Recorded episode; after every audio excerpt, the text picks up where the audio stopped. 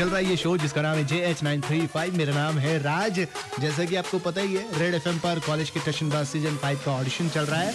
Red F college के टशनबाज season five is presented by Wild Stone deo लोग तो notice करेंगे। तो आज किन के परफॉर्मेंस को सबसे ज़्यादा नोटिस किया गया? और कौन बन गए हैं विनर आइए जानते हैं।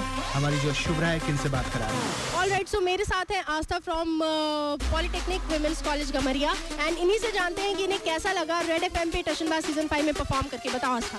It's was it was like a marvellous feeling जैसा मैंने सोचा था उससे काफ़ी ज़्यादा अच्छा था। मैंने सिर्फ़ रेड एफएम का नाम सुना था लेकिन जब परफॉर्मेंस किया तो पता चला it's like a killed killed performance was mine and like बहुत अच्छा था। जैसा सोचा था उससे कई ज़्यादा अच्छा परफेक्ट तो आपने आज क्या परफॉर्म किया? आज मैंने धीरे धीरे सॉन्ग गाया, संस्कृत वर्जन में। यहाँ पे सारे जितने भी जजेस थे रेड एफएम से 93.5 में बजाते रहे। से सभी ने बहुत, सभी को बहुत अच्छा लगा और मुझे सिलेक्ट किया। वेरी हैप्पी एक लाइन गुनगुनाओ जरा। प्रतिपल मम संस्मरणं स्मरणे मात्रं त्वं। हृदयस्य माँ वार्तां कथयान्याहं कं।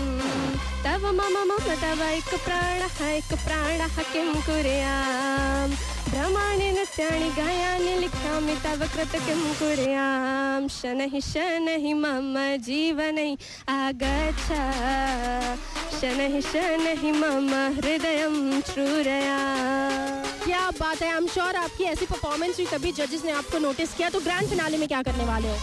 Not only this song I will prepare something new which you will see in the finals it's it's a secret क्या बात है all the very best Aastha. So इसी तरह सुपर हिट्स 93.5 रेड एफएम बजाते रहो।